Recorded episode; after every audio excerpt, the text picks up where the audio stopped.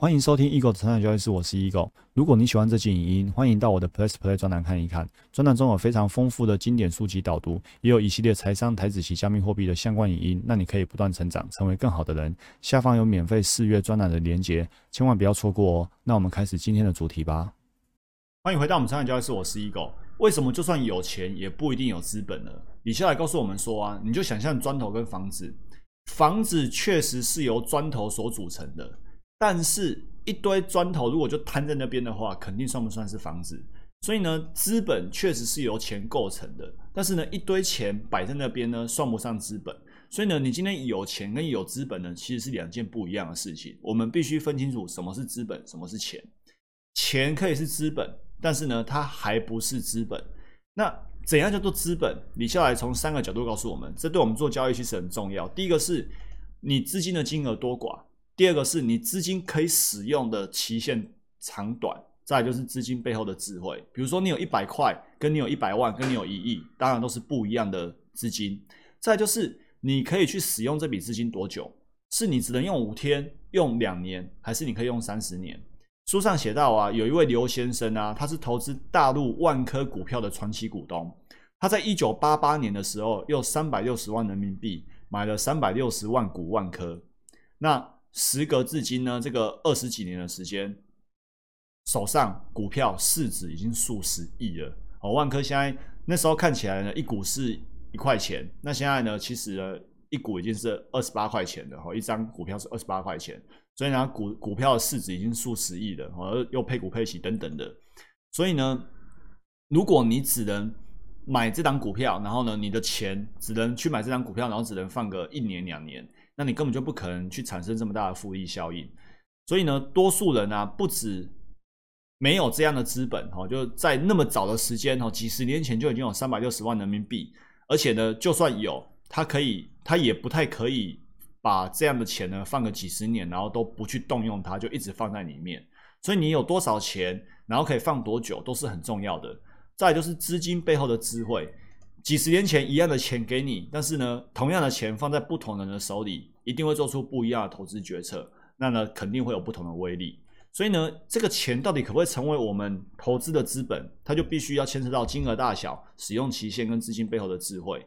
所以呢，很多人根本就还不具备资本的本事哦，所以呢，你就没办法在这个市场上呢得到很好的投资报酬。但是本事呢，绝对可以学到的啊，它就是他要教我们的。好，那我们看一下，我们如何去突破金钱，迈向资本呢？首先从金额大小来看，其实李笑来告诉我们说，金额大小不是最重要的。但是呢，很多人都掉入了这个陷阱，觉得反正自己没钱啊，没钱就不要投资。好，那这是非常不 OK 的观念，就是因为没钱才要投资啊。等有钱才投资，那请问你要如何有钱？甚至呢，没有钱的人还会鄙视那些每天都在算钱的人。好，那这就是对金钱的那个心理是很不健康的。但是这里要分享一个很重要的观念，就是李笑来书上告诉我们，关键绝对不是金额的大小，不是那个绝对金额，不是说你有两千万很厉害，我只有两百万，不是说你有两百万很厉害，我只有二十万，而是赚赔的比例。你今天要思考的是那个你本金获利的比例，而不是获利的那个绝对金额。只是呢，百分之九十的人，他们都把焦点放在金额，而不是放在比例。哦，你必须用涨跌几 percent。本金赚赔几 percent 去看，而不是说你今天赚了多少钱。你知道很多人到现在看股票都是用涨跌多少钱来看股票。大家有看到我平常的看盘画面？我平常的看盘画面啊，我的自选股画面，我从来没有那个成涨跌几块钱的那个那个栏位在我的那个清单里面。我现在开给你看，比如说我现在拉一个过来，你看我这个地方，我只有你看股票名称涨幅多少，成交价多少，完全没有涨跌几块钱。我平常根本就不去看它是涨跌一块钱还是两块钱，因为涨跌几块钱对我来说根本就不重要，重要的是它涨跌多少比例。否则你看哦，今天三千元的大力光，它如果涨十 percent，那不就是涨了三百块？但是三十几元的伟创，如果涨十 percent，是涨三块钱而已，这落差那么大，一个一个三百块，你觉得哇，好神奇哟！但是它涨，它才涨涨停一根涨停而已。但是三百块对于三十块的尾创来说，要涨多久多久才会涨到三百块？所以你必须看的是那个比例，不能看那个金额。哦，很多人都说哇，外高票给一个 K 冷扣啊，啊冷扣到底是什么概念？对于一百块来说，涨两块是不起眼的啊；对于十块来说，涨两块是很恐怖的啊。所以不可以看涨跌多少元，要放在比例而不是金额。所以你的本金、你的金钱、你的资本一样，要看的是赚赔比例，而不是那个绝对的金额。但是很多人呢，没办法做到这一点。再来，使用期限，你能能不能给自己的投资款啊判一个无期徒刑？以下来说呢，心理学家研究发现啊，其实很多人啊，如果少了年收入的十趴或二十趴，根本就不会影响自己的生活。他的意思是说，如果你今天就把这笔钱拿来做投资了，然后呢，你就不要去理会它了，其实呢，也不会影响到你的生活。但是你这笔钱却可以在投资市场里面过得很好。如果你没办法让自己的投资资金呢判无期徒刑，你就无法把这笔钱呢变成资本，然后呢让它来浪迹江湖。好，再就投资的智慧。投资的知识、经验跟智慧呢，几乎只能从实战中获得。我在录这部李笑来影音的的前一部影音，就是我们今天的盘后的影音，我就提到了，有时候这种自控的艺术啊，资金加码的马太效应，或者之前有室友问说，哎，如何做好策略开发，哪些细节要注意到？我那时候遇到了门槛，我不知道怎么教你，然后呢，我就去翻阅书籍，看书上怎么写。结果呢，有一本书叫《金融交易圣经》，它就告诉我们什么？所谓的策略关键就在于进场点跟停损点之间，然后有时候呢，如何设一个好的停损点，需要一点魔法的介入。哇塞，你看到这本书这样讲，把魔法都搬进来了，是不是一个很不负责任的？其实没有，它真的就是需要一些实战的经经经验，然后呢去累积这样的智慧。所以李笑来说，这些经验啊、智慧啊，几乎只能从实战中获得。书上写的、牛人讲的，都跟你没有关系。你这些知识、经验啊、智慧啊，你必须从自己的骨子里生根、萌芽，而且呢不能咬折，还要等上很久，然后呢才会茁壮，甚至呢茂盛生长。你千万不要不相信这个漫长过程的不可或缺哦，这个双重双重否定句。简单来说，就是你要相信这个漫长过程是必要的，而且呢，这不是说你有多聪明，你就可以不用去经过这个漫长的过程。我觉得这个很好理解。如果说很聪明或智商很高的人就可以省略到这些细节，然后把交易做得很好，那么全世界的赢家绝对不会是我们哦，会是台大的。那如果你是台大的，其实也不会是你，会是呢牛顿的、斯坦福的。那如果你已经是斯坦福的，那可能还有更高学府的天才生比你还聪明。但是重点是，赢家不是那些人，赢家不完全是那些人。所以这证明一件事情，并不是你很聪明、你智商很高，你就可以在这个市场上赚到钱。再聪明的人生孩子也要十个月，好，李下来说的多一个月少一个月都很危险。所以呢，你没有经历过足够的实战经验，其实呢，你就觉得自己看完书了就会了，然后就可以赚大钱了。那个真的是不要不相信，需要漫长的过程。哦，这跟智商没关系，也不要期待有其他东西可以跨越时空。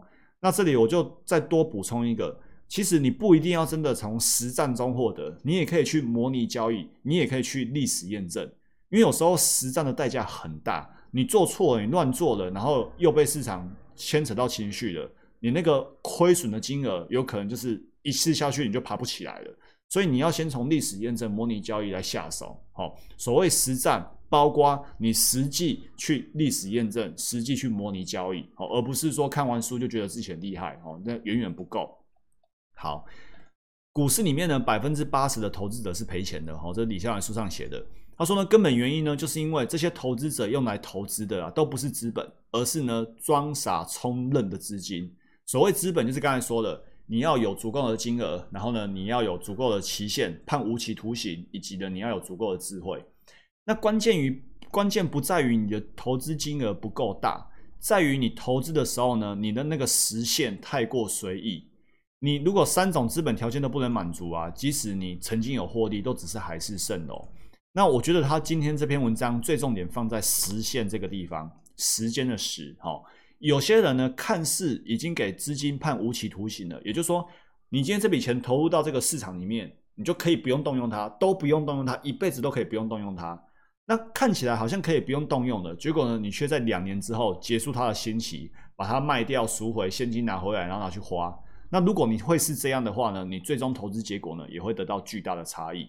所以李笑来告诉我们说，借钱投资是不可行的。即便你金额很大，但是呢，你终究要还，所以你根本就不可能好好使用。你的时限肯定不够长，那就更不用说这样的操作是有智慧的了。好，所以呢，我给你下一个结论，结论就是呢，你会发现李笑来是一个长期投资人，他在乎的是你要把钱放在市场里面足够久，那个多久几乎就是一辈子，因为他要你放无期徒刑。那李笑来在财富自由之路后面，其实他又出了一本书，那本书名叫做《让时间陪你慢慢变富，定投改变命运》。所以呢，他是一个要大家定期投资的人。那我们也知道，投资跟投机是不同的哲学。投资就是当股东，比如说你投资什么的 ETF 啊，投资什么的资优股啊，我就不去说什么股民了。那那跟我们做投机价差是不同的哲学。我们在这个专栏里面，我们成长交易师专栏里面呢，我们我们为什么叫做交易室而不是投资室？因为我们就是做交易，我们不是做投资，我们是要去 trade 要去买卖的。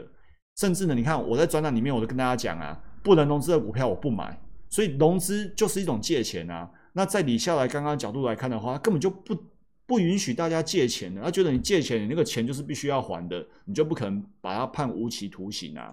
但是呢，这就是不同的哲学。不要说谁好谁坏，因为是完全不一样的事情啊！你要搭船，他要坐车，大家就是交通工具不一样而已。好，所以没有什么是绝对好坏的。但是呢，即便我们鼓励融资，我们每一笔交易的资金控管跟我们总资金控管，其实我们都充分风控哦。好，我们不是说融资就比较危险，我们是在充分风控之下去做这件事情。所以，相对于作者的风格啊，我们都是短线，因为即便我们的策略很长哦，一报要报一年、一年半。但是呢，在他的眼里来看，这个一年两年都是很短的，好，所以呢，我们对他来说，我们都是短线。那我要跟大家分享的是，金融商品市场的这个投资哲学啊，我还要花时间来领会。好，比如说投资 ETF 啊，投资绩优股啊，价值投资啊，我真的不懂。你问我，一定一定一下子就把我问到了。但是我做投机这些年来，我报酬率却也很不错啊。我不要去跟谁比啊，不要说我赢定存啊，赢什么存股啊，反正就是觉得。绝对报酬的人，哦，顺势交易的人都讲绝对报酬。所谓绝对报酬，相对就是相对报酬。相对报酬的意思就是说，好，我今年绩效要跟大盘指数比，哇，今天今年加权涨二十 percent，那我获利如果只有十八 percent 啊，我输大盘不 OK？顺势交易者不在乎这件事情，反正他就是跑出他的交易系统的期望值就对了。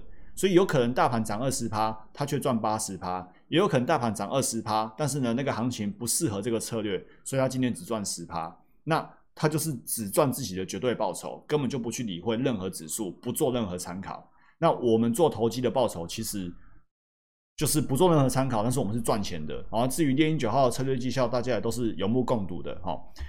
那这个世界呢，其实也不是只有投资人才能获利，对吧？同意吧？哦，并不是说一定要像巴菲特这样做投资才能成功。也是很多投机者做价差的人，也是也是可以赚到很多钱啊。所以呢，而且也不是说每一个人他走的是走投资路线就都可以获利哦，也不是完全的。所以他没有什么绝对的好坏。那我就想到啊，托斯科南尼哦，德国伟大的投机者，他告诉我们：有钱的人可以投机，没钱的人不可以投机，根本没钱的人必须投机。然后这句话呢，很值得玩味啦，就留给大家思考。但是呢，这里也跟大家讲一下。之后呢，专栏会跟大家分享长期主义这个话题，因为做投机者在投资者眼里怎么看都是短，即便报一年都是短。那我现在呢，也开始要思考说，接下来的三十年、五十年的、八十年的交易生涯里面，应该不会到八十年了，三十几岁了，接下来的所长长的交易生涯里面，我如何可以慢慢的呢，在投资这条路上呢，做时间的朋友。我在思考有没有什么东西呢？可以你做越久，效益越大。你做到一个程度之后呢，哪天什么都不做，这个效益呢不止不会减少，反而还可以递增。哇，效益越滚越大，就像巴菲特说的雪球理论，越滚越大，越滚越大。之后呢，专栏呢会持续跟大家分享这方面的话题。好，这就今天所有内容。祝福大家不断成长，成为更好的人。我们下一集影见，拜拜。如果你喜欢这期影音，欢迎订阅与分享我的 podcast。那我们不断成长，成为更好的人。我们下一集见，拜拜。